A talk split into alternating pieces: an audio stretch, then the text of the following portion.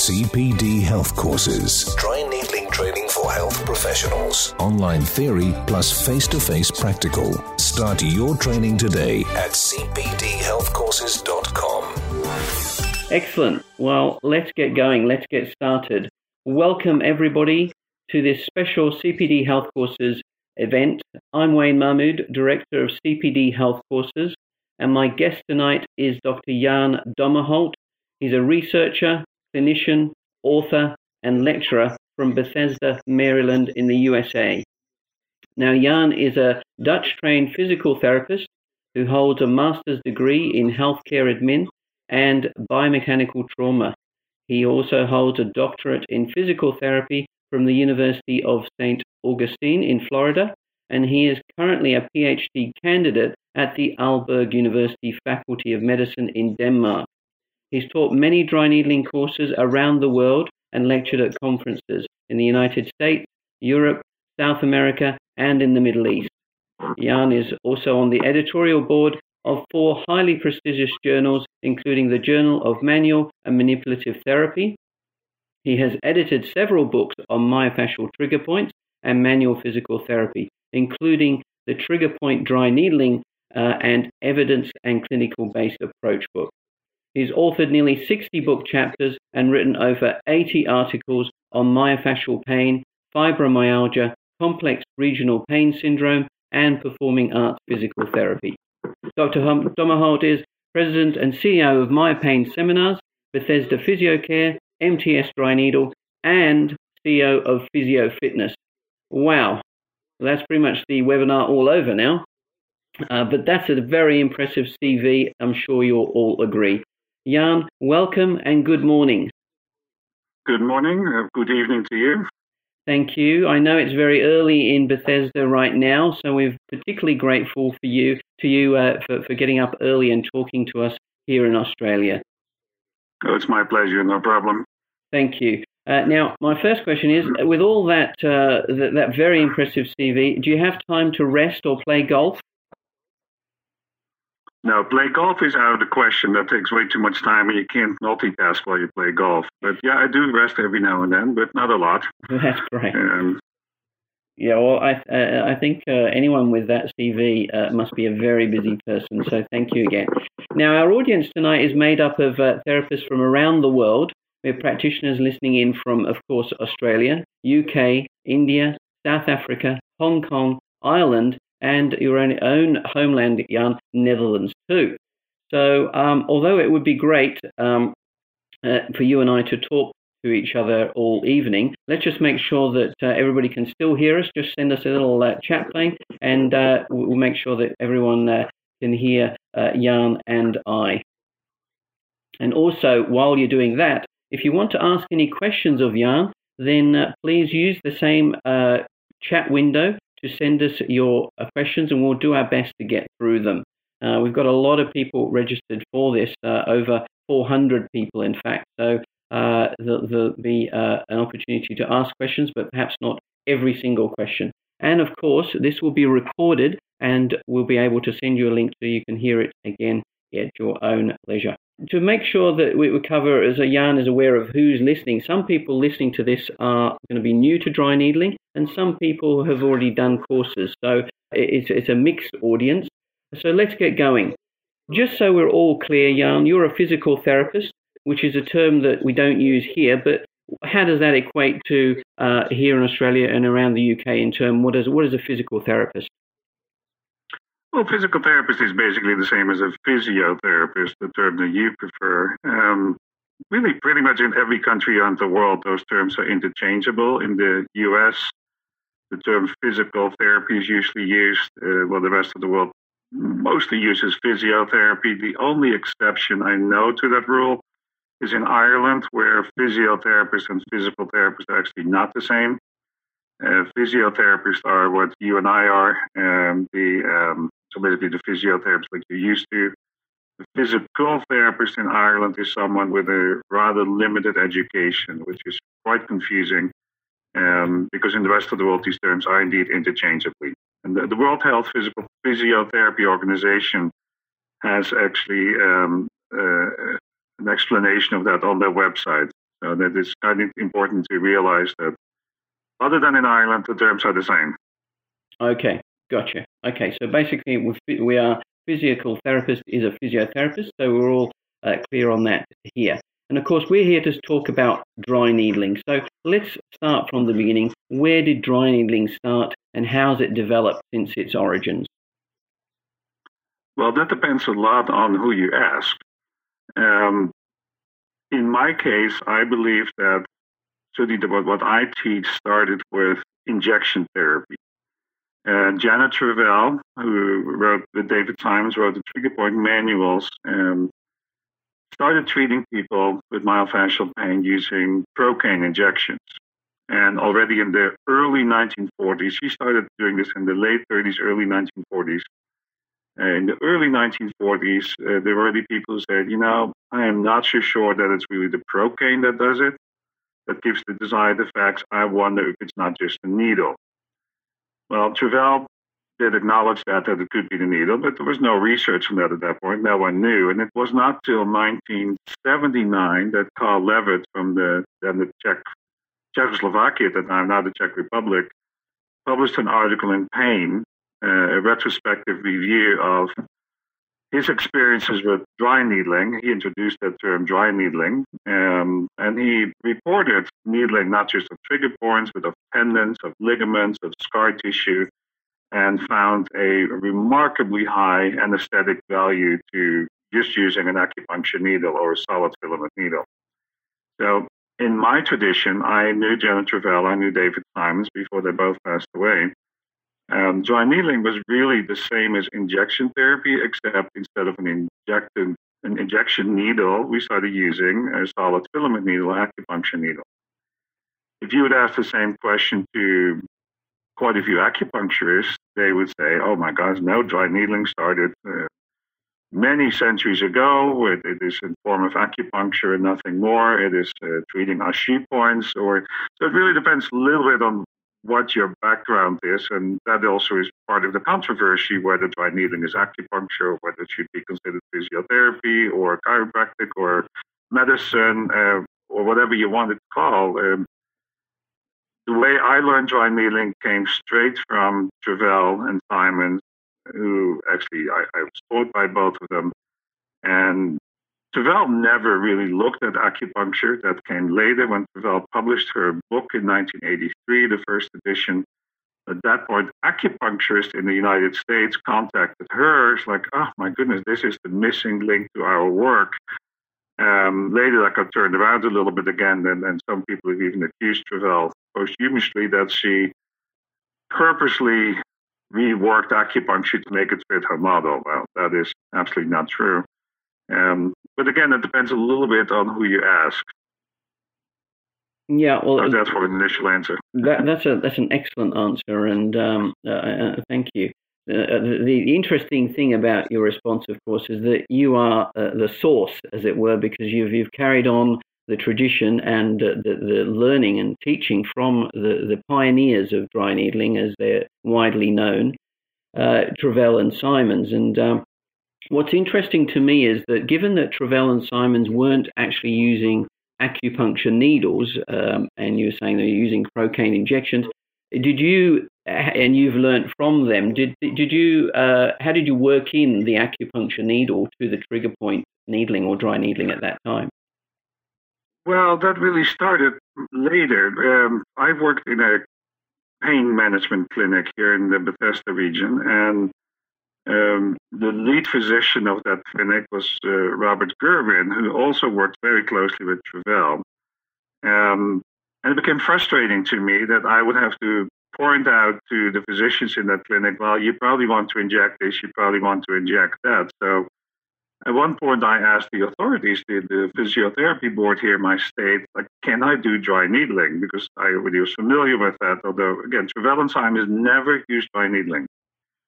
Um, and to my surprise, the physiotherapy board says, yes, you can do dry needling. There's no problem. Mm. He's like, really? Well, I can do that. So at that point, I started looking into, mostly with Robert Gerwin, uh, again, the physician I worked with, okay, how do I do this? Because there were no courses uh, really to speak of. Um, so I started looking around the world. Who does anything like this? So I ended up taking courses in Canada with Dr. Chan Gunn, who does the intramuscular stimulation, which is a, a variety of the variation on dry needling. Yeah. I started working and I started taking courses in Switzerland where there were some early physiotherapists trying to kind of figure this out. And in 1995, so almost 20 years ago, we had the great pleasure of Peter Baldry from England mm. uh, spent 10 days in our practice, in our clinic. So Peter Baldry is probably best known for starting superficial dry needling.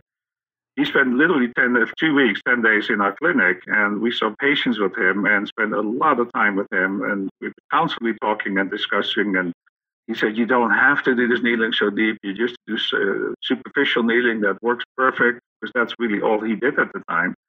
Um, he actually called the deep dry needling somewhat barbaric. I remember that term. Mm-hmm. Um, later in life, he changed that a little bit. He, he, became a little bit more open. Like, well, the superficial needling may not always work as well. If it doesn't work, it's probably better to go deeper into the trigger point and, and try to treat it that way. So I really had to kind of travel around the world to learn how to do this, and I and most of it I learned directly from from the people who uh, developed this whole trigger point concept. I mean, Travell Simons, Bob Gerwin, I would certainly put in that list.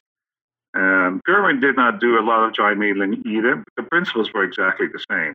So it became very clear quickly that, yeah, we can do this perfectly fine. Um, using the same theoretical background, um, we never really looked at the acupuncture literature either as far as meridians and, and other ideas that, that there was, there was a totally different, almost a parallel world um, that at that point we know nothing about. And, and again, Travell and Simons really were not too invested in acupuncture either. They became interested in acupuncture when acupuncturists pointed out to them, like, hey, this actually fits. Particularly uh, uh, Mark Seem, uh, who's a uh, well known acupuncturist in the United States. He has founded an acupuncture school in New York City he actually wrote a book about this in his experience with Travell and called it The Missing Link in His Acupuncture Practice. Right. So in the, the second edition of Travell and Simon's book, they do talk about acupuncture, but that was greatly based on the interchanges they had with acupuncturists after they published the first edition of their book.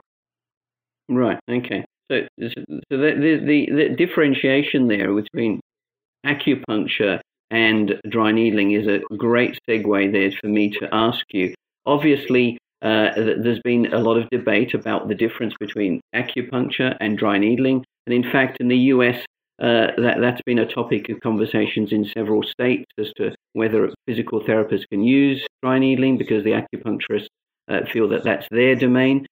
How do you feel the difference? What, what do you say to uh, your um, your students as to the difference between the two?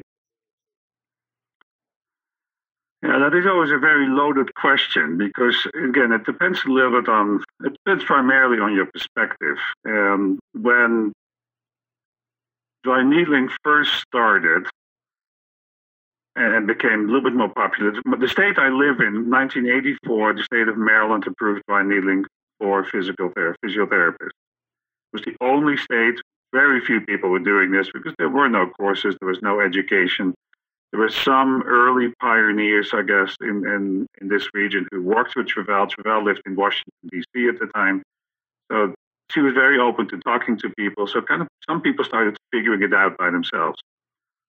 The initial response, let's say from some someone like Mark Seem, was quite positive. And uh, he actually published an article in New York and then in a physical therapy magazine that you know, it's actually wonderful that physiotherapists can do this. When it started spreading more and, and we started teaching courses and other people started teaching courses, the historical context kind of disappeared, in my opinion. And non medical acupuncturists, particularly, so physicians, not the physicians who practice acupuncture, but people who already go to acupuncture school, have usually a master's degree in, in acupuncture. That world of acupuncture became very concerned and really started raising red flags everywhere in the country and a little bit in your country as well, as a matter of fact. That, that debate happens there as well, but probably not as fierce as in the US. Mm. It became more and more, it was suggested that dry needling would constitute the exclusive practice of acupuncture, uh, which can only be practiced by acupuncturists. And, you know, from my perspective, acupuncture is by definition performed by acupuncturists. When I use dry needling, I anyone who would observe me would clearly see I'm not practicing acupuncture. Though, if you look at what I do with needles, there is guaranteed a lot of overlap with some of the techniques we use, some of the, the positions we use. Um, it may look the same, but within the context of a physiotherapy treatment plan, a management plan, I clearly think and act as a physiotherapist and not as an acupuncturist. So, to me, the argument is it acupuncture, is it physiotherapy, is it chiropractic, is it medicine?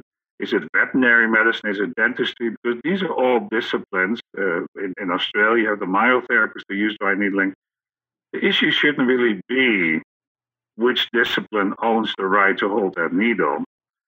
Uh, each discipline should figure out how can we apply this within the constraints of our discipline and, and make it part of it. The issue is not who should have the exclusive right. As, soon as you start thinking in exclusive rights, I actually think you go against what, what's established that an, an overlap in scope of practice is necessary for a society. I mean, the, the Pew Health Organization has studied this in detail, not in relation to dry needling, but certainly in relationship to overlapping scope of practice in general. Once you start looking at exclusive scope of practice, healthcare costs will go up and the quality of healthcare will go down.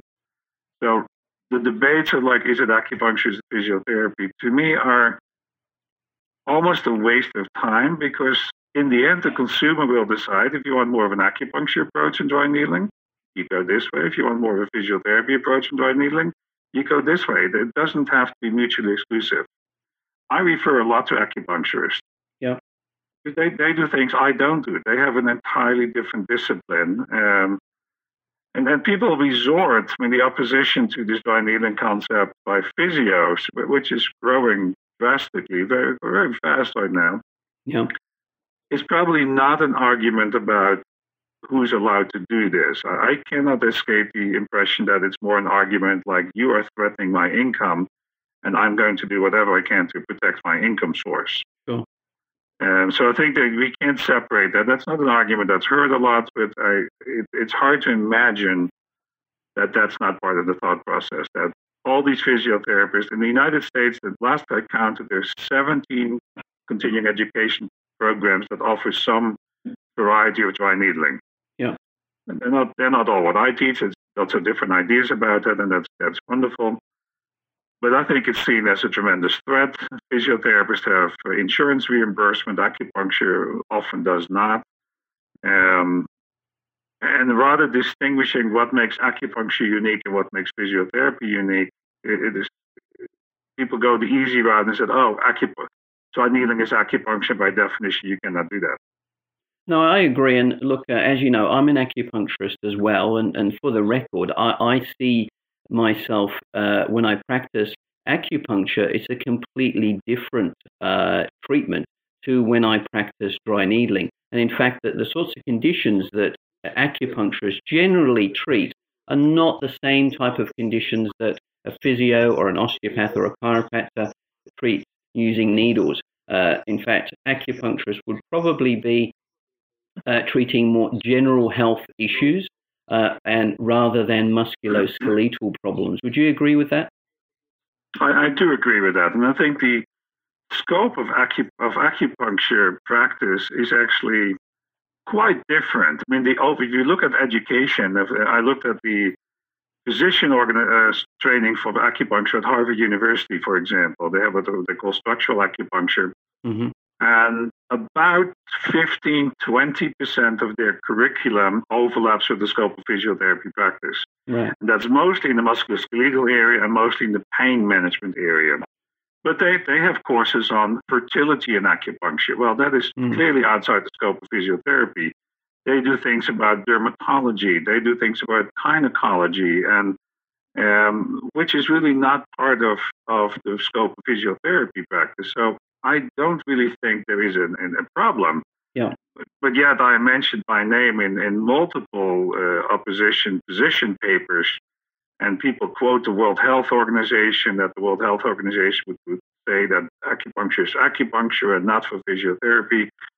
Um, that is really not what the World Health Organization said either. There is one publication that I have been able to find, and I've searched a lot into this, that actually mentions dry needling as a form of acupuncture in the table.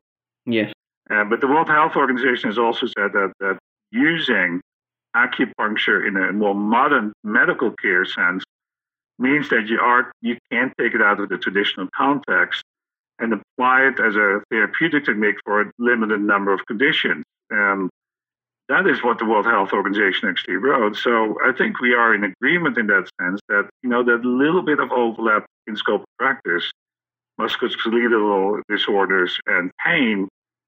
I don't see any reason why physiotherapists could not use the same tool. And to me, the invasive nature is really not something that I worry about too much. Um, physiotherapists do a lot of invasive procedures, certainly in the United States. And when I was in the Netherlands, I, I did not, we didn't do as much invasive work. But when I moved to the United States, the, my first job was in wound care in a hospital. Right. And I was given the scalpel to do debridements. Well, I had never done that before in the Netherlands. Mm. Now, if, if we are allowed to use scalpels, yeah. Uh, which are potentially much more dangerous than, than a solid filament needle or an acupuncture needle. Yes. The, nature of the, the invasive nature of dry needling is, is almost irrelevant. And I refer to dry needling in that sense as an instrument assisted manual therapy. Yeah. Yes, I use a tool. I palpate with that tool. I treat with that tool. I may help establish the physiotherapy diagnosis with that tool. But all those uses are clearly distinctly different from what acupuncturists do. Yeah. Yeah. Again, having said that, from an acupuncture perspective, if you define Ashi points as painful points outside the meridian therapy, well, beside the, the meridian system, yeah, most triggered points probably qualify as an Ashi point, but that you're really comparing apples to oranges. You're really looking at different languages, different structures. Uh, yeah, we can try to compare them, but those comparisons almost always end up in nothing. Yeah. So I think we need to take a step back and say, okay, in the context of your profession, how do you use this tool? Yeah. Because that's all it is. It is not a discipline, it's a tool. Yes, that's um, right. I've heard you say that before, and I, I completely agree that, uh, yes, acupuncturists will probably say, those who are uh, resistant to dry needling, that uh, dry needling therapists are just uh, using Ashi points. But uh, that's not really true because even if you look at acupuncturists, they never treat Ashi points uh, on their own. It's always part of a system of diagnosis and examination, which might involve looking at your tongue, your pulse, and all sorts of other general health things, which are completely outside the scope of physios, osteos, and chiropractors. But let's leave the, the acupuncture story just a little bit and go back to more practical stuff. But still on that line, I like to always say to students that um, with the acupuncture side of things, that when they're detailing what they've done to a patient as far as the treatment goes, they should refrain from using acupoint names such as gallbladder 34 or stomach 36, and, and, and they should use the muscle uh, that they have treated so that they can clearly identify themselves as having performed dry needling as opposed to acupuncture. How do you feel about that? Is that something that you uh, agree with or, or suggest to your students? Yeah, uh, most definitely. We, we do have acupuncturists take our courses. Mm. And the acupuncturists who've taken our courses always say, without exception, this is entirely different. Yeah. They may look at, like, hey, when you treat a trigger point in the upper trapezius, I would call that a gallbladder uh, trigger point, gallbladder point.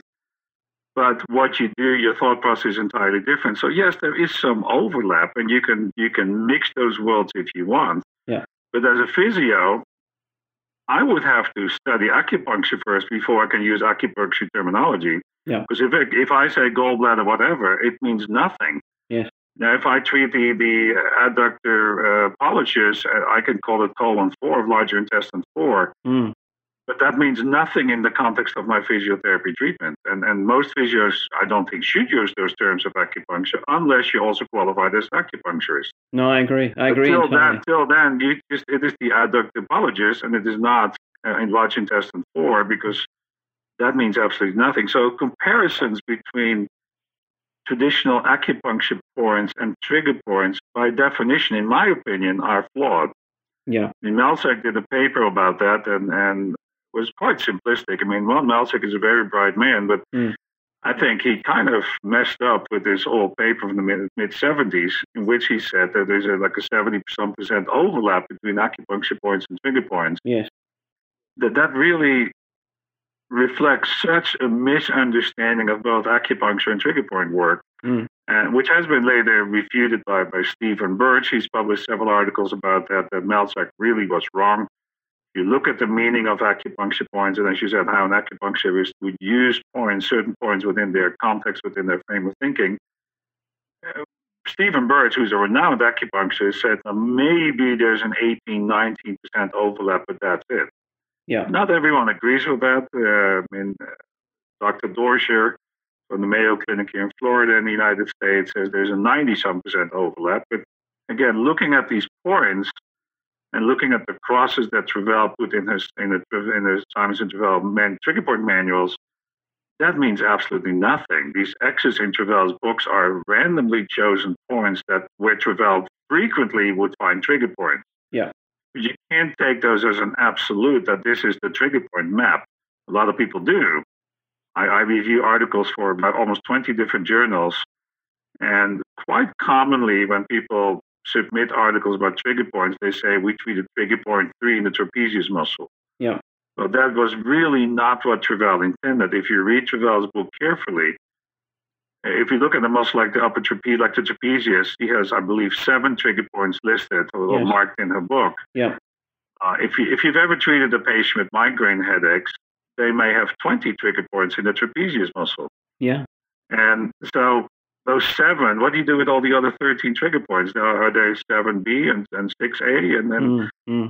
it doesn't make sense to say, well, these are the locations of trigger points by Travell. Yes. Now, these X's are one person's experience, almost like a guideline.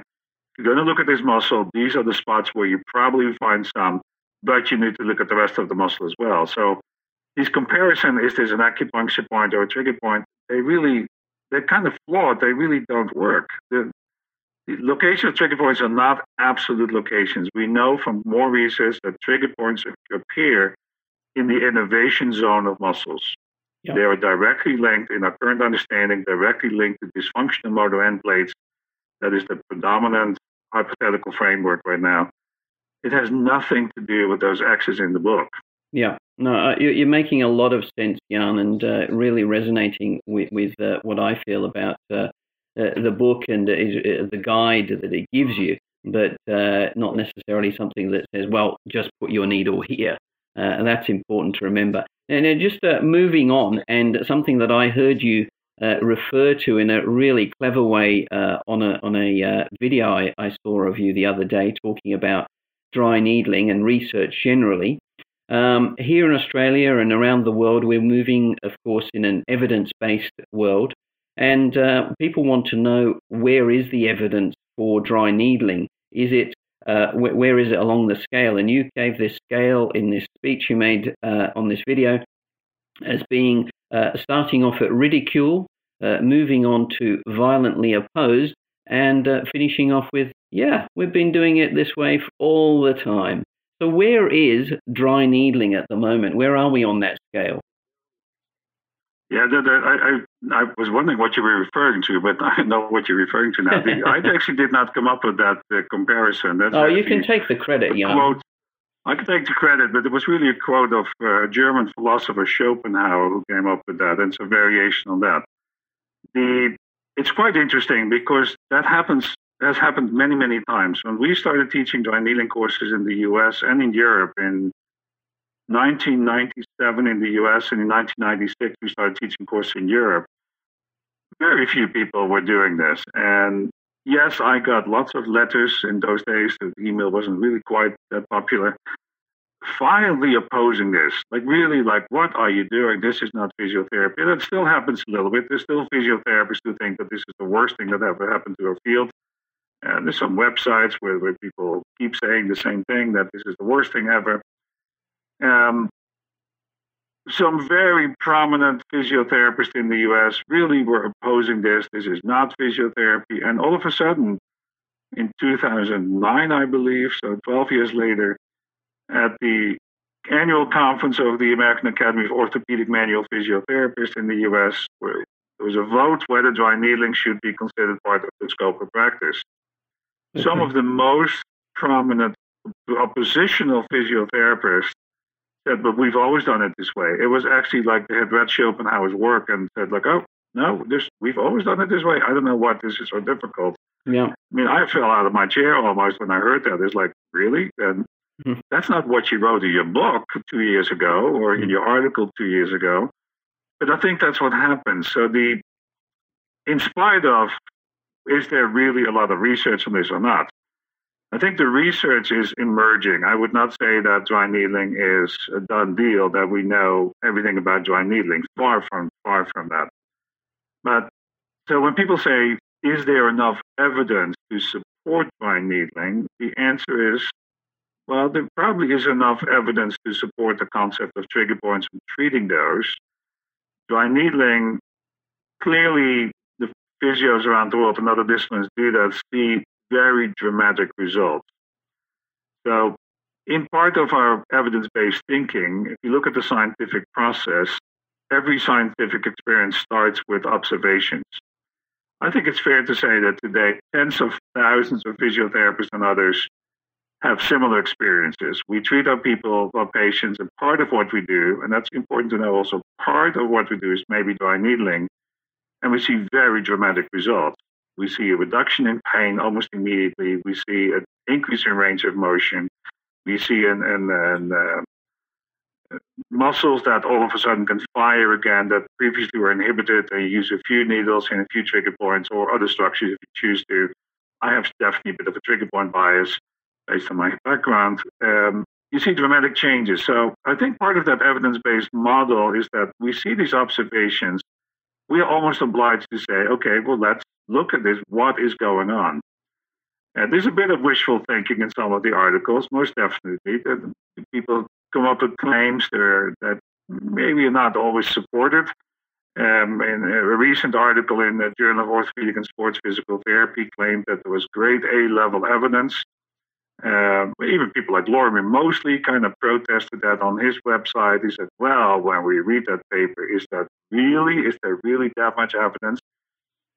Um, the authors of the original article don't do dry needling. They did it as an academic exercise. So you can argue, is it really, is there enough evidence or not? Um, I think we need a lot more evidence. We still don't know why dry needling works, for example. Yeah. Like, what is the mechanism? If we put a needle in a structure in the body and we see, in case of trig- trigger points, we see a, local quick contracture of that forward band of the compacture what really happened, yeah, we can visualize it. We can use uh, sonography and see it. We can measure it with EMG needles. But why that happens and why it gives such a dramatic relief of pain all of a sudden, that is a mystery. No one knows. Sure. Is there enough? Is there enough research to say, like, well, this is something we have enough evidence to move forward? I think that is where we are. The American Physical Therapy Association a few years ago started looking into dry needling because people were questioning state boards were asking them, what do you think? Should we approve this or not? So in 2010, or 2009 or 2010, the American Physical Therapy Association put a committee together. I was, I was member of that committee to present basically all the research that existed at that point about dry needling in humans only. The APTA would not look at animal research, which is a bit unfortunate, I think. There's, there's some very interesting papers in the animal research world. But just looking at the human research world, the committee put together a portfolio of articles of, that met certain criteria. The APTA took those articles and approached a group of scientists, PhD level physios and others, and asked that group, can you look at these articles for its validity, reliability, methodology, etc., etc. In other words, do these articles meet scientific scrutiny? That committee, which consisted of people who never did dry needling, they really did it as an academic exercise. Let's take a look at that. That committee and subsequently the APTA concluded yes, there is enough evidence for the APTA in America to say, okay, there's enough evidence for dry needling to move forward and we can put our stamp on it, a stamp of approval, that yes, there is enough, but we clearly need a lot more. You know, in everything we do in physiotherapy, uh, if you look at almost any meta review of studies, it's always the same. Look at any Cochrane review, it's always the same. Yes, there is some evidence, but we need more high quality randomized controlled studies. Yes. When dry needling, that is really difficult. To do randomized controlled studies with dry needling is not impossible, but it's really, really difficult. It is hard to blind a patient to whether they could stuck with the needle or not. Mm. Certainly in trigger point dry needling, where you try to elicit what's referred to as a local twitch response, that is a very distinctive feeling. You can't really take that away from patients. You can't blind patients to it. Mm-hmm. As far as I know, there's only one study published ever that was a truly double-blind controlled study. Mm, tell us about that. And there was not. There was a study done in uh, in in Spain, and one of the authors is Orlando Mayoral from Toledo, Spain. And what what they did, they looked at uh, I think about 40 subjects, if I remember top of my head, who were about to undergo a total knee replacement. Right. And prior to the surgery, just a few hours prior to the surgery, these patients were examined for the presence of trigger points in the muscles around their knee that would be operated upon. Um, then the subjects were divided into three groups. One was on a waiting list, so that became a control group. But the people who actually went for surgery also were divided in an intervention group and a control group.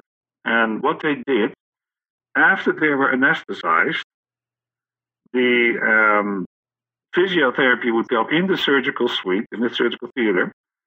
Patients were anesthetized, so they were actually blinded to whether they got needling or not. Half that group did get needling prior to surgery of all these trigger, all these trigger points. The other half did not. So the patients, when they woke up, they had a total knee. That's all they knew. They had no recollection. They had no awareness whether they had dry needling or not. Right. Um, so it was truly double blind. You know, it's a little cumbersome to do that in clinic, to knock mm. patients out yeah, every time yeah, to do a double blind controlled study. But what they found was most profound. First of all, they saw local twitch responses, which they did not expect to find in anesthetized patients. Mm. They assumed that in an anesthetized patient that, that neurological feedback loop, which the twitch response is a spinal cord reflex, that it probably would be so diminished that it wasn't worth looking at it. Well, they were wrong, and much to their surprise. Yeah. But secondly, when they looked at pain management afterwards and pain levels, the people who were not treated with dry needling, it took them six months to get to a 20% level of their original pain. The people who did get dry needling, it took them one month to reach that same level of comfort. Mm. So dry needling was the only variable. Yeah. And it made such a, it was a six times faster recuperation much less dependency on analgesic medications, and it clearly showed that dry needling made a huge difference. Now, the mechanisms of that are mysterious. We don't really know why it works. Yeah. And that's why we need to look. I think most of the research is not so much on clinical outcomes. Most researchers that I work with, that I'm aware of, look at how does it work? What is going on? Is this a motor end plate problem? Is there, what does the muscle spindle do? What what's actually going on? Is there a theoretical, hypothetical model? Um, most of what we do in physiotherapy is in the hypothetical stage. We don't really have in that scientific model. The ultimate is the scientific theory. Well, I don't think there's anything we do that has reached that level of evidence. And dry needling is very much like that. There are over 9,000 published articles about trigger points in the, in the peer reviewed literature. Yeah. But we don't have all the answers. Mm. So to take that back a step further, the people who oppose dry needling, and again, there are some physios around the world who really don't think we should be doing this, that we're wasting our time, that's just a fad, that's all marketing and gimmicky. And, and I can appreciate that. But so they say dry needling is no validity whatsoever. But I've argued with that group, in one particular group in, in particular. Um, okay, so you look at all these observations of tens of thousands of physios across the world if indeed the evidence shows at some point that it's a waste of our time and we need to stop doing this, let's go for it. That's I'm fine with that.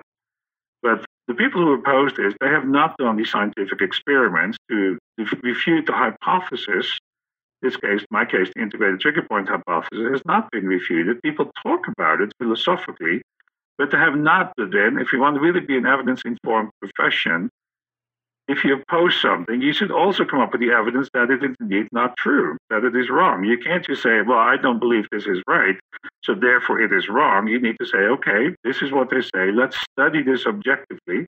And if you, the results of your experimental study show that there is no validity to the claims made whatsoever, you need to present that to the literature, in the scientific literature, not just babble on websites, because that has no scientific merit. You need to go back to the scientific literature, present this. We did this to the best of our knowledge. We did a double blind controlled study, or we may use sham needling.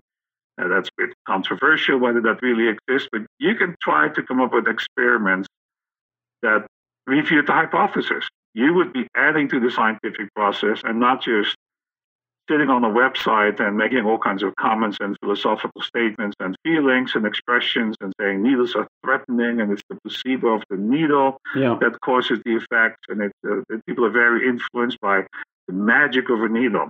You know, tomorrow, this afternoon, as a matter of fact, I'm I'm teaching. I'm leaving for Florida to for Texas, mm. Houston, Texas. I'm teaching tomorrow a course for dry needling for veterinarians. Which is also done in Australia. The, the, uh, Dr. Elizabeth Frank in the Perth area does a lot of dry needling with canines. Yes. And uh, I've met her, I've talked to her several times, and, and we're very much on the same wavelength. I teach with a local vet in Houston, I teach as to veterinarian. Yeah. In my lectures, I often show a, a video of a boxer, a dog. No, not the, not the boxer boxing, but a dog. Not Muhammad Ali. And no, not Muhammad Ali. No, no. So there's a boxer, a young boxer, kind of a puppy, but this dog really has no strength in its left hip muscles. Now you can't ask the dog, okay, is this your familiar pain or resist this? You have to come up with more creative methods to measure that in dogs. But we just put pressure on the lumbar spine of this dog. He cannot, the dog cannot stabilize the left hip. So if you pick up the right hip, press down on the spine, the dog just collapses. Yes. The right side is very strong. The vet in this case, Dr. Rick Wall, needled five, six muscles in the lumbar spine area in the hip region. And after that, the dog is strong as can be. Mm. Does that dog know placebo? No, mm-hmm. dogs don't do placebo. That is as objective as you can get. Yeah. Um, dry needling is used in the equine world more and more with astonishing results. Yeah. Uh, even in your country, in Melbourne, I mean, I, I love that story. In, in the aquarium in Melbourne, many several years ago, yeah, and they published that there was a, a shark mm. swimming in circles and not kind of like kind of be a little bit confused. They caught the shark, and the myotherapist and the veterinarian did dry needling. Mm. I always question if it's a shark, is it wet needling, dry needling? but they basically they basically did dry needling on a shark. They palpated and they said, "Hey, that's a trigger point." They used dry needling once, and the shark problems were corrected. Wow. Do we really think a shark has placebo? I, I don't believe that. So I, am totally fine with opposition. These are new ideas. I mean, they're really coming from the late 70s when Lewit published his paper first, and really didn't pick up till the mid late 90s, and certainly the last five six years, it, it's becoming a little bit more popular. Everyone wants to do some form of dry needling. If you oppose this, get your act together, get off your website, get behind from your webcam, and start actually doing the research to say, hey, this dry needling is a waste of our time. Here's the evidence. Yeah. I have never seen papers that do that. I've seen papers that question it, that say, hey, we, we, this is not supported by this research. That's great. Let's go back to it and follow the scientific process. If we really want to be a science informed and evidence informed profession, that's what we need to do. Absolutely. I think uh, you, have uh, summed it up beautifully there. What we need to do is uh, move the research for dry needling on and, and uh, do that on animals, uh, fish, uh, animals, and unconscious patients. That's where we need to move to. Moving on to the. I think that's one model. so um, let's move on because unbelievably we are pushing on. We're actually three quarters of the way through, but Let's talk about an important matter, and a few people have asked some questions about this already. Uh, iatrogenic traumatic pneumothorax. There is more and more reports of that, certainly here in Australia. Is that because more and more people are doing dry needling?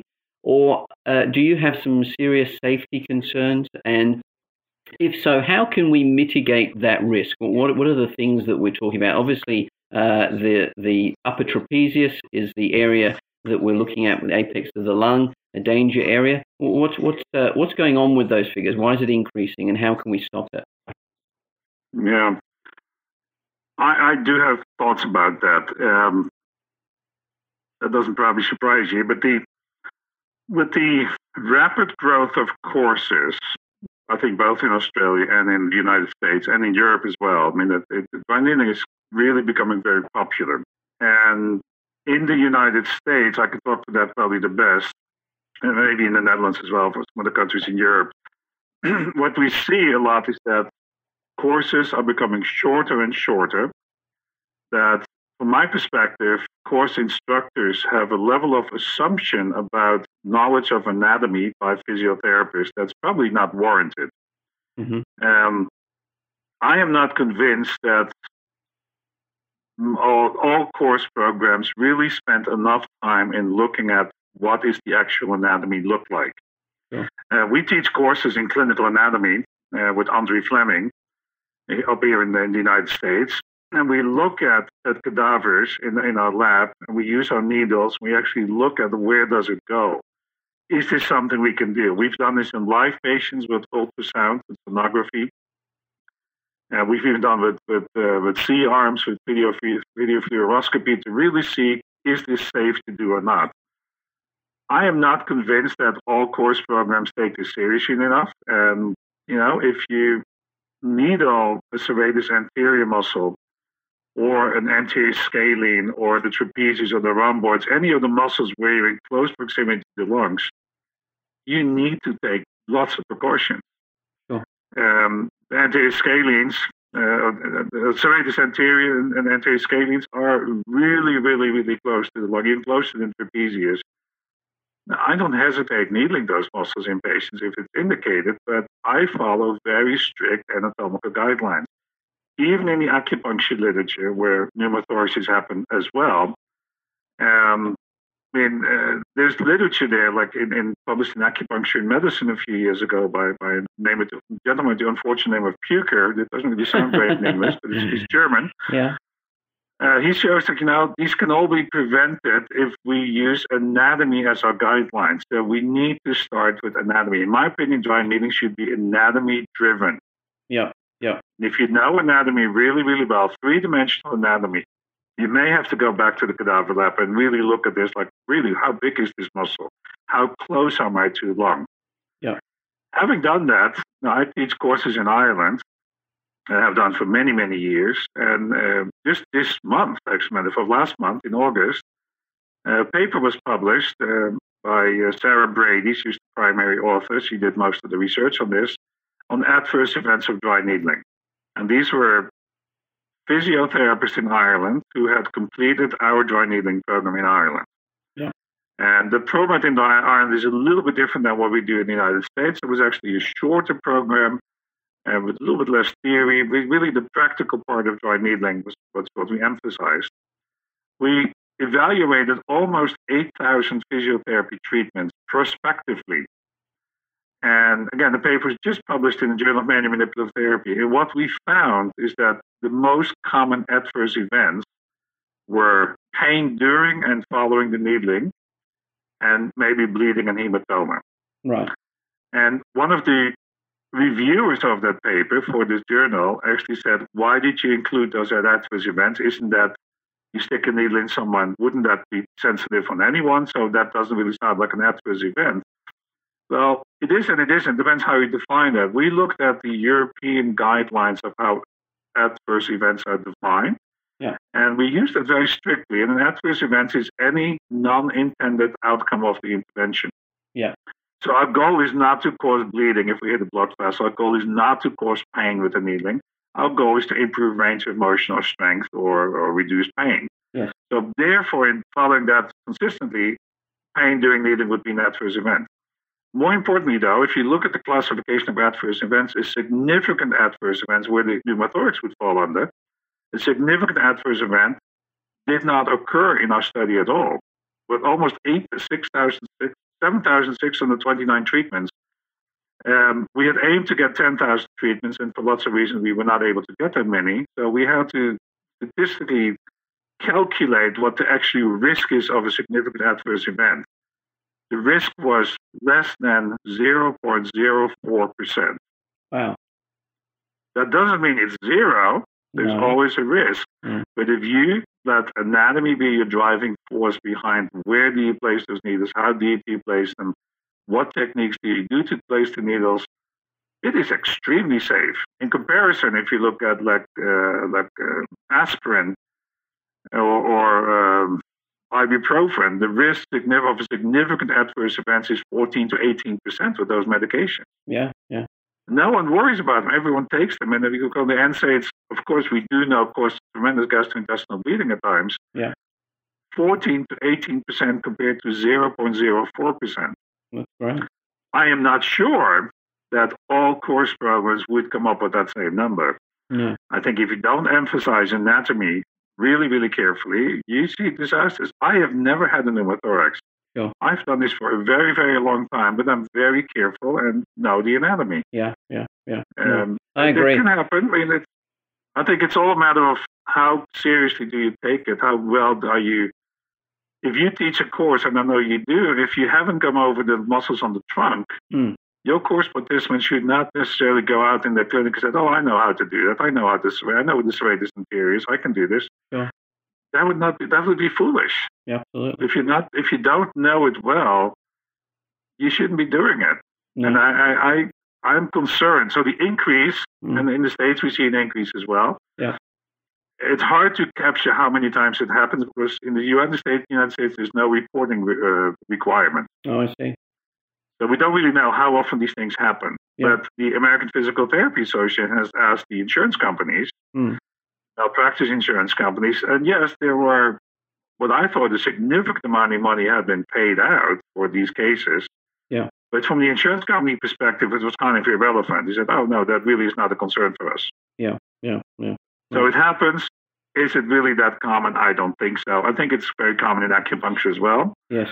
But again, as I said, the acupuncture literature and the dry needling literature clearly suggest if you focus on anatomy, this should not be an issue. Yeah, no, I agree. Anatomy is king, and that has got to be at the heart of dry needling. And uh, we, we've got to actually really uh, move through now. So I'm going to get to the nitty gritty and get some questions. So we, we need to uh, just whip through these questions if I can. Thank you, Jan. Uh, just some um, quick answers. What do you think? Swabbing or not swabbing? What's the verdict before you needle? No need to do that. There's no evidence that it works. In some countries, it's required. In other countries, it's not even allowed. Sure. Okay. Next question: gloves or no gloves? Now I know that we're talking about. When, you might ask, when are we talking about? Do we wear gloves while you're needling, or only if we're going to come into contact with uh, blood, or possibly? Uh, the OSHA in the United States, Occupational Health, Health Administration, has defined the use for gloves anytime there is a chance of contact with bodily fluids. Yes. In my version of dry needling, when I take the needle out, we always put compression hemostasis on the side of needling. Yeah. By definition, in my opinion, that is potential exposure to body fluids. So I would never needle without at least one glove on my non-needling hand. Sure. Absolutely. Good. Great. I know many people don't do that, but I think it's it's take. Why would you take the risk? Yeah. Hepatitis B is extremely contagious. I have no interest in getting that. no. Okay. Now, a lot of uh, courses uh, here and around the world um, promote the use of real-time ultrasound to help locate and localize taut bands. In fact, there was a recent study that I'm sure that you're aware of in, of all places, the Ukraine, who suggested that ultrasound-guided dry needling was superior to dry needling alone. Your thoughts on that one?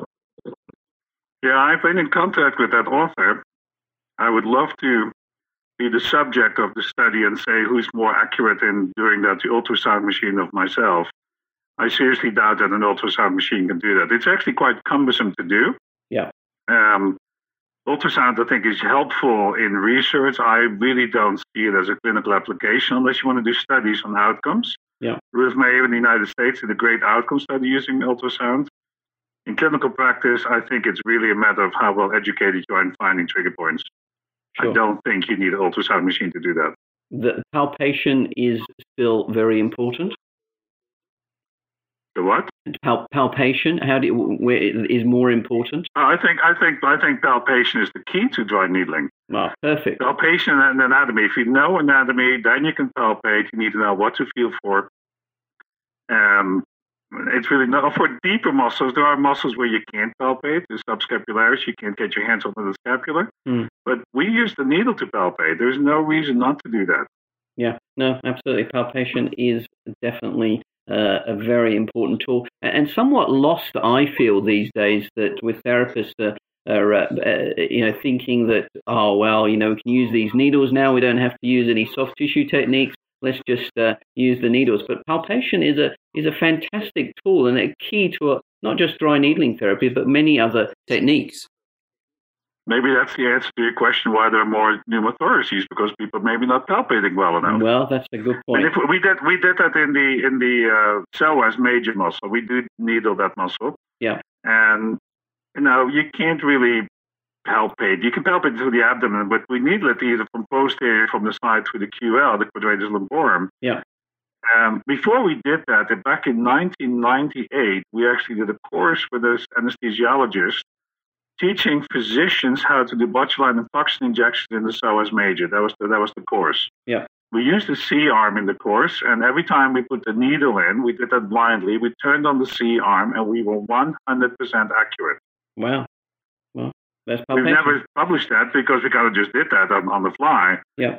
But after we did that that course, and we did a lot of procedures like that in that course, had people practice it, we felt very comfortable. Like, you know, we can teach this perfectly fine without yeah. the C arm, without the ultrasound. Yes. Um, there's no reason to do that. But you know, again, I'm not convinced that a lot of people have taken the time to look at it quite that detailed. Yeah. To make sure that what we do is safe. Yes. Okay. Now, uh, quickly moving on, we've got uh, what if uh, I can ask you your favorite techniques? Which conditions respond the best? How, which ones do you find, wow, that worked really well with dry needling? What sort of conditions do you uh, uh, love treating? Just in sure one minute or two. In, in, my, in my clinic, we see lots of people with headaches, migraine headaches, tension type headaches, temporomandibular issues, uh, but also low back patients. As long as they have pain, I think you can use dry needling. I, I don't really have a favorite. I, I, think it applies to most pain conditions. Okay, so pain is the key. Yeah, if we've got pain and it's coming from muscular origin, a taut band, then uh, we, we, we should get good results, right? Well, it doesn't really have to be from muscular origin because half the time we don't really know what the origin of pain is. Pain sure. is a perception. Yeah. But I think we can use muscle to intervene and take get rid of persistent nociceptive input from the periphery. Right. Okay. All right. Now, well, I know we've gone just over time, but if you would just uh, indulge me with uh, some questions from uh, the uh, the audience, is that okay, Jan? A few more minutes.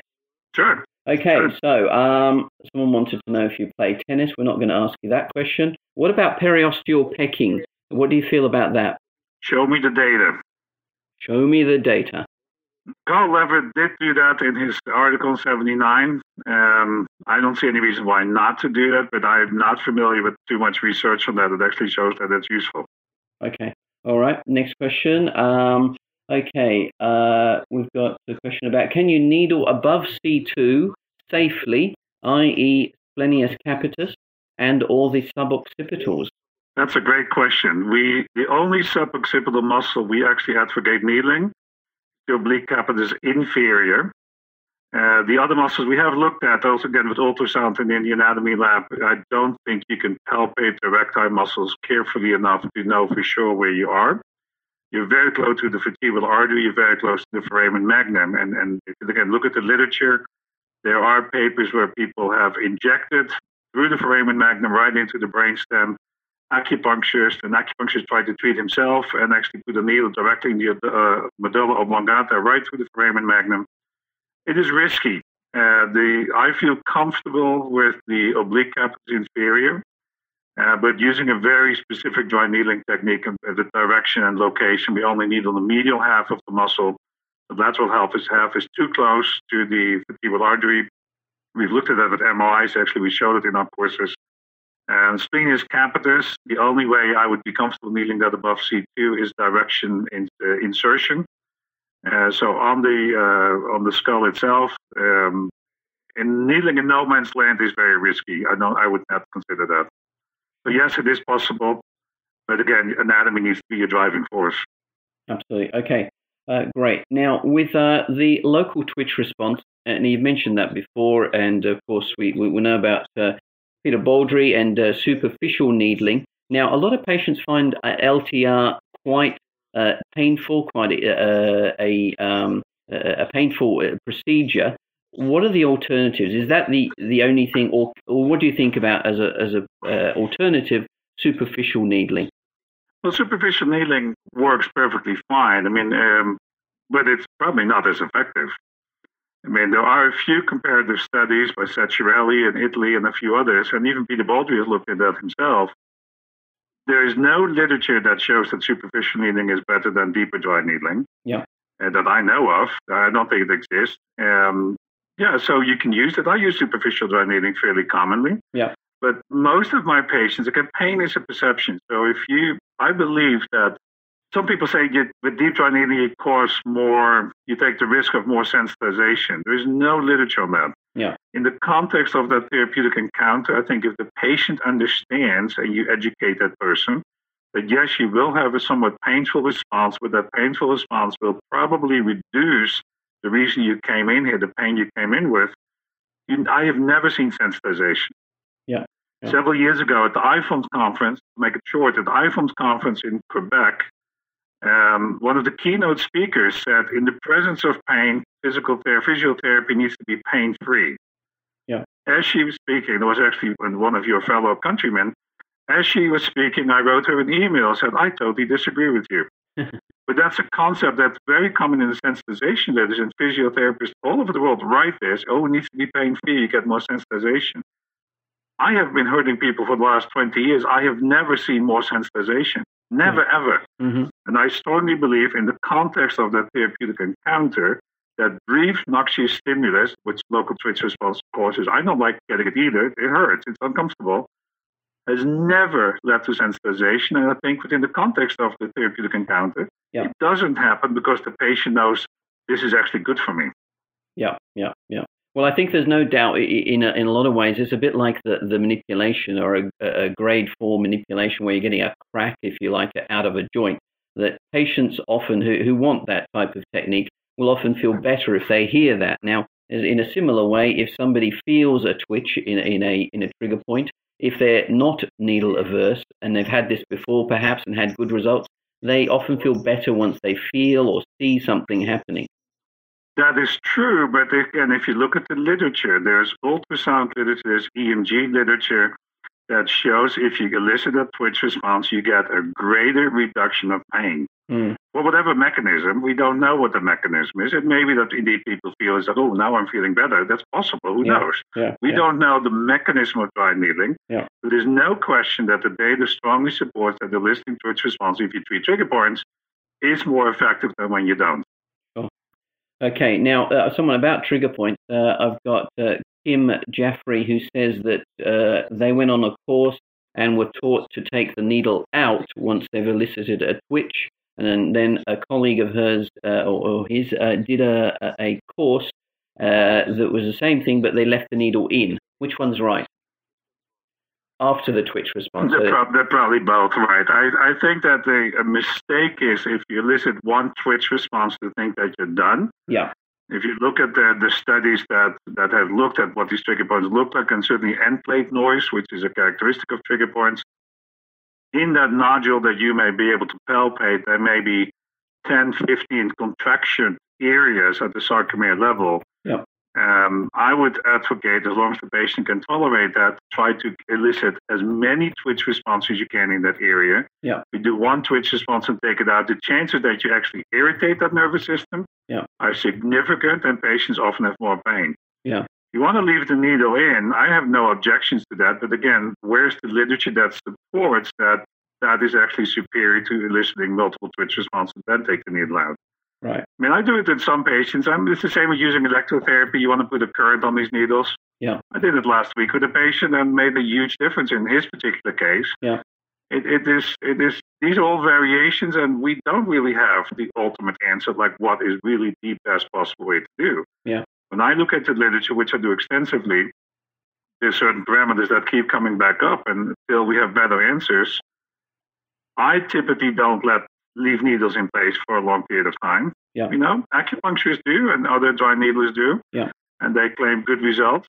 Have they published that? Have they looked into that? Well, no. That's debatable. the answer is no. That's if they tried. Yeah. So I have no objection to it. We can all try different things. It won't harm a patient. Yeah. Um, but do we really have good evidence that that's more superior to eliciting multiple twitch responses and then do other things? I mean, dry needling is, again, is just a part of a bigger treatment plan. Uh, we may have to do other things. We may have to do soft tissue stuff. We may have to do range of motion, strengthening exercises, et cetera, et cetera. Whatever, what physios do in general. Yeah. Dry needling is just a little tool to facilitate that process. That, that's how I look at it. Yeah, that's just another. Catalyst. That's right. Now, uh, it's not every day that one gets to talk to uh, someone of your uh, achievements and importance in the, the dry needling world. So I'm just going to keep asking you questions till you say, bye, Wayne. No, just kidding. No, how much time have you got? Another four minutes, do you think, till 10 past nine? Are you there, Jan? I'm sorry, I had muted you.